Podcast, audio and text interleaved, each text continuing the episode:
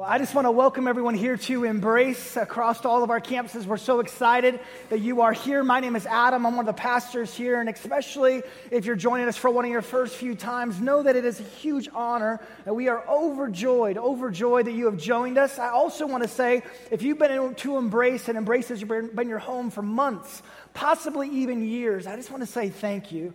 Over the last few months, I've been trying to find people who have been here five, six, seven years and just say thank you. Embrace is far from being a perfect church, it's far from being a perfect family, and yet thankfully we follow a perfect Savior. We follow a perfect Savior in Jesus. And so, again, just want to say thank you, whether it's your first time or you've been with us for a long time. Uh, now, it's kind of random to share, but over the last 10 years, as a result of social media and the information superhighway showing up, there's become a wave of people known as social influencers. And this is people who are looked up to celebrities, athletes, even random 15 year olds that have millions of followers on YouTube. And it's also people who are paid by companies to wear certain clothes, drink certain things, drive certain cars, in hopes that by posting online about it, that it will influence other people to buy certain cars, drink certain things, and wear certain clothes. If you don't know this, there are parenting influencers that are paid by companies like Gerber. There's beauty influencers, food, fitness influencers. Listen to this.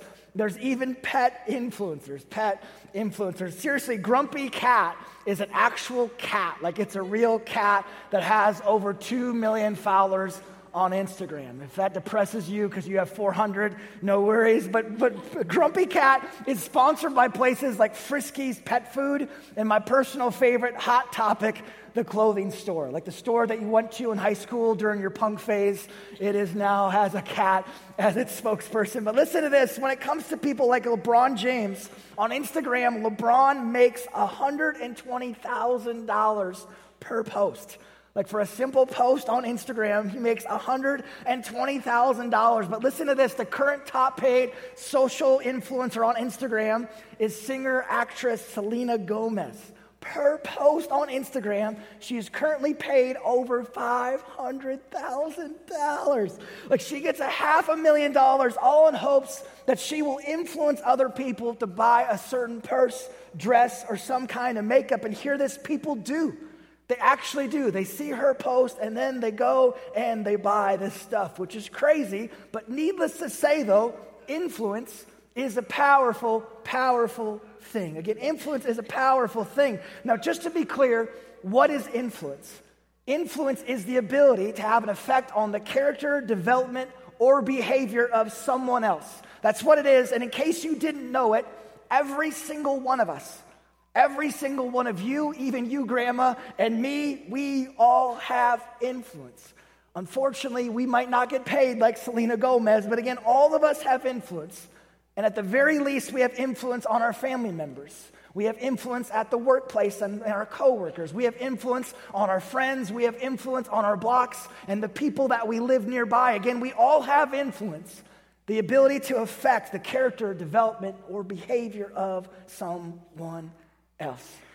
Now, when you open up the Bible, one of the most influential people that you will find, other than maybe Paul or David or Jesus himself, one of the biggest influencers that you will discover is a man named Moses. And Moses even has a movie made about his life. But the truth is that when you actually look at Moses, he is not the typical influencer that you think of. I mean, he was not the most gifted person, and he also had a life that was far from perfect. If you didn't know it, Moses started off as an orphan until he was picked up by Pharaoh's daughter. And when he grew up, he ended up murdering a guy, trying to protect one of his own people. And then, in fear of getting in trouble, Moses ran away. And for 40 years, he had the low job of watching a bunch of sheep out in the fields until one day God came and he spoke to Moses in a burning bush. And that day, God told Moses that he wanted to use him to lead and to influence and to bring his people, the Israelites, out of slavery. Now, that might sound great, but Moses wasn't too excited. And he explained to God that he struggled to speak, that he had a stutter, that he wouldn't be the best person to influence a bunch of other people and to be used by God. Well, because God is God, God did use Moses to lead and influence the Israelites, like thousands of them, out of Egypt, out of slavery, through the Red Sea itself, into the wilderness on their way to the promised land. And so that's a bit about Moses, but just to say it again, we are not Selena Gomez. At least I'm not. You might be, I'm not. And even though he had a rough life and he was pretty average at best, we are not Moses either. But once again, all of us have influence. Every one of us has the ability to have an effect on the character, development, and behavior of someone else. And so, for this series that we're starting today, for the next few weeks, we're going to be looking at Moses and his life to see how we can best use the influence that God has given us. We're going to look at Moses and learn a few things about how we can use our own influence for God.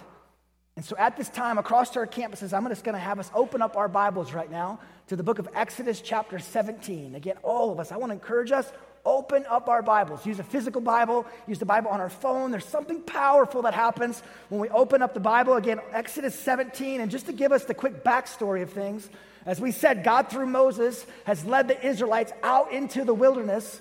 And in chapter 17, they're about to be attacked by a foreign group of people. And so Moses tells his young friend named Joshua to go and get some men and fight this group that's coming. And Moses says that when they're fighting, that he will go on top of the hill and he will hold the staff of God in his hand. You see this staff, it's like a giant cane, and it was a symbol of God's presence. And so when they started fighting, when Moses was going to hold it up, he was just going to hold it up as a sign that God was fighting the battle for them.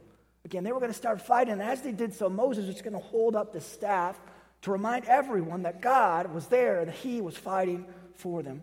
Now, starting in verse 10, again, Exodus 17, here is what we're told. It says So Joshua did what Moses commanded and fought the army of Amalek. Meanwhile, Moses, Aaron, and Hur climbed the top of a nearby hill. And as long as Moses held up the staff in his hand, the Israelites had the advantage. But whenever he dropped his hand, the Amalekites gained the advantage. Moses' arms soon became so tired he could no longer hold them up. So Aaron and Hur found a stone for him to sit on. Then they stood on each side of Moses, holding up his hands. So his hands held steady until sunset. And as a result, Joshua overwhelmed the army of Amalek in battle. Great story, right? Again, just to sum it up, we're told that Moses goes on top of the hill, and as long as he holds his arms up, they win the battle. But after a while, Moses gets tired and he can't keep his arms up any longer. And so these two guys, these two friends, these two brothers of Moses, Aaron and Hur, they sit Moses down on a rock and they get on both sides of Moses and they hold up his arms as long as they need to. And as a result, the Israelites, they win the battle. Again, powerful story, right? And this right here, this brings us to our first truth for today. And the first truth is this influence doesn't start with I. Again, our first truth for today is really simple. Influence does not start with I. And you might say, well, yes, actually, to be technical, it does start with an I. And so often we think the same exact thing about people. I mean, so often we see God working through someone and we see God using someone, and whether it's something big or something small, all we can think is that one person is so awesome. And yet, what we rarely see and what we rarely ever hear about are his two buddies Aaron and Hur. I mean, so often all we ever hear about and all we ever see is Moses when the truth is the whole time. And the only reason the Israelites won the battle is because of two guys named Aaron and Hur. And just to be clear, influence is not about one person, and it takes more than one person. And one more time, influence, it doesn't start with I. It does not start with I. So I just want to simply ask all of us here today across our campuses, I just want to ask who is holding up our arms? Who's holding us up? You see, if we truly want to have influence in this life, the first step is that we need people around us in it. I mean, whether we're a college student, a stay at home mom, whether we're a banker, a nurse, a farmer, we want to make a difference, right? And we want to have influence. At the very least, we want to impact the lives of others, even if it's just our kids and our own loved ones. Again, we want to have influence and we want to impact the character and behavior of others. But just looking at Moses, maybe the best place for us to start is just asking who is holding up our arms? I mean, do you want to have influence? Who's holding up your arms? Do you want to be used by God to impact eternity? Who's holding up your arms? Do you just want to be faithful to God? Who's holding up your arms? Do you want to be a good friend, a good parent, a good spouse, a good follower of Jesus? One more time, who is holding? Who's holding up our arms? You see, this series is about influence and God using us to impact the lives of others. And next week, we're going to talk really practically about pouring into other people and actually using our influence. And honestly, if you have a pulse, do not miss next week. If you are breathing, do not miss next Sunday. But when it comes to influence, the first step is making sure that we're grounded ourselves. It's making sure that we have people in our lives who will hold us up. With this, something that I'll never forget, a few years back, I was hanging out with a good pastor friend of mine, a guy that God has done insane things through. And, and afterwards, after afterward, just kind of hanging out, he said, Hey, Brad, like, I so badly want to be used by God. And and so, do you have any points? I, I, was actually driving him to the airport. This was my last question that I had. I want to be used by God. Is there anything that you think I should be doing? And he said, Adam, I have no questions at all that God is going to use you. He is using you and he will continue to use you. As a friend, though, the number one question I would want to ask is about your foundation. No, there's no question that God is going to use you, but I just want to, I just want to, want to ask, like, how is your foundation? And is your walk with Jesus solid? And do you have other people in your lives? Otherwise, God will use you, and at some point, you'll just fall over. God will give you influence, and at some point, you will not be able to handle it. And so, when it comes to influence, it's so important for us to start by asking who is holding us up? Who's holding up our arms? Now, going back to the story, there are two different truths that really strike me when it comes to our need for others. And the first truth is, is this just looking at Moses, when specifically do we need other people to hold us up? The answer when we can't hold up ourselves. Again, when do we need other people in our lives? Specifically, when we can't hold up ourselves. In the story, I love this. Moses gets tired, and his two friends, Aaron and Hur, they don't even ask for his permission. They don't even ask him. They just sit Moses down on a rock and they just start holding up his arms again. When do we need others to hold us up? When we're tired and we can't hold up ourselves. I mean, in the moments of life when we're physically and emotionally exhausted, which is pretty much every day, right? I'm just kidding, kind of, sort of, not really, no, but seriously. In the battle that we call life, every day, like before we get tired, every single day, we need close friends who will encourage us and cheer us on. Yes, when we're tired, but honestly, every day we need close friends who will listen to us, close friends who will be there when we simply need someone to be there. And more often than not, we need close friends who will tell us the hard truth when we don't want to hear it. Close friends who will speak the words you need to take care of yourself and you need to make some changes in your life. Close friends who will just say, Man, you just look tired. Close friends who won't even ask for our permission. They'll just be like, I love you, and you know that I love you, so I'm not even going to ask. I'm just going to kind of force you down on this rock. And I, I, love you. I love you so much, and I feel like I've earned my trust to be able to say this. I'm going to force you to sit down on this rock. Why? Because I love you. I'm not even going to ask for your permission. No, I love you. I'm going to force you to sit down. But more than just physically and emotionally being tired, Listen to this. We need someone to hold us up when we're spiritually tired. When our love for Jesus has grown cold, we need someone asking us questions like, How are you doing? And can I pray for you? Someone saying to us, even though you feel dry right now and you can't sense God's presence, that He is in fact still with you. People just saying, Man, I just haven't seen you in church for a while. I see your wife, but I don't see you. You kind of sporadic here at best. And I just want to encourage you to keep spending daily time with God. I just want to encourage you to keep making Him the focus and center of your life. And honestly, it's when we're tired that we often let our guards down, isn't it? When we're tired is often when we let our guards down, and that's when we start making stupid, stupid, stupid decisions. And we need someone in our lives more than any other time to speak into our lives to challenge us to love us enough to tell us the hard truth. One more time. When do we need others? When we can't hold up ourselves. All of us are human. We are not God. And even Moses himself, one of the greatest influencers in the entire Bible, needed someone else to hold him up.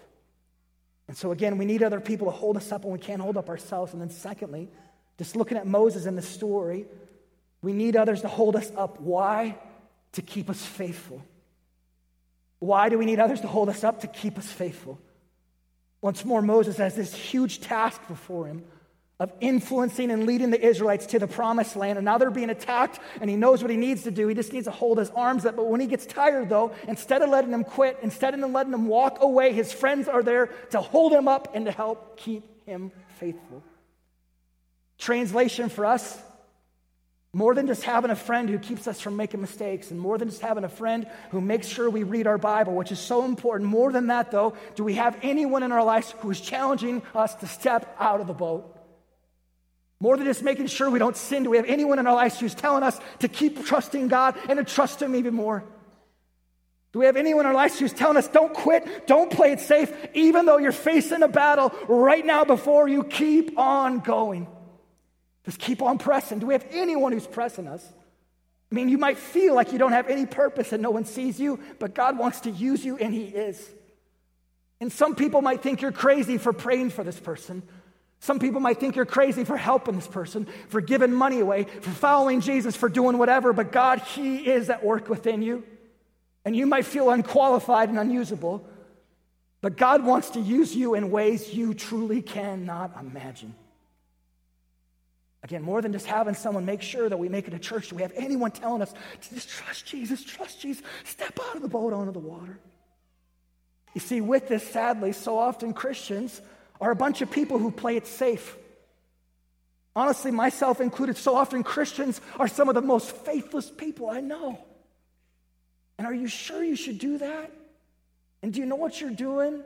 And what will other people think? And how, what are you going to, how is, how is, like, how are you going to provide next month? And what are you going to do? And are you sure you've prayed about it? Even though I know you've been praying about it for five years, you should maybe pray about it even longer. This is so backwards, isn't it?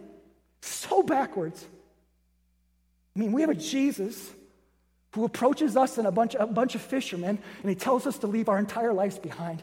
Your nets and your dad's family business, leave it all behind and come and follow me.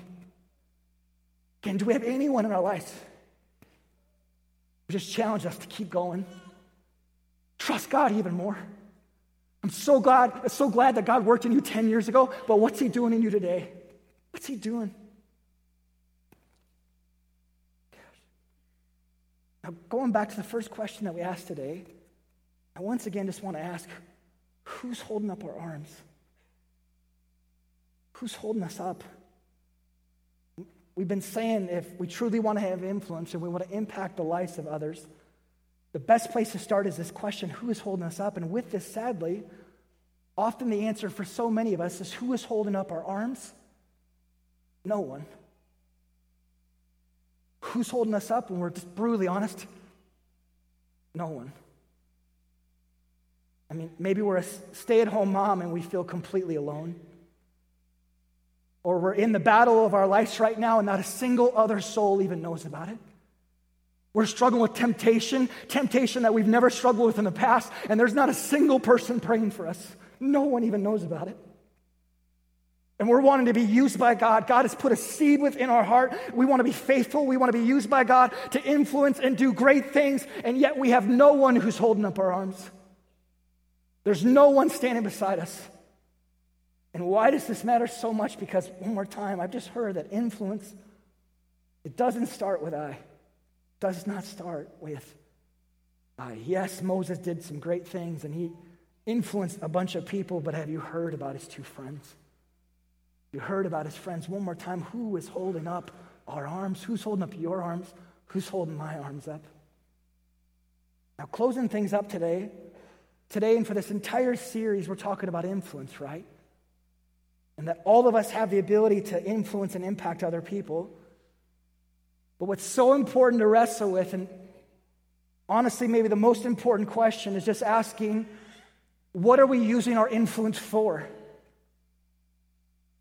What are we using it for? I mean, are we using our influence for good or bad? Are we using our influence to help people? Are we using our influence for things that actually matter? Or is it just about ourselves?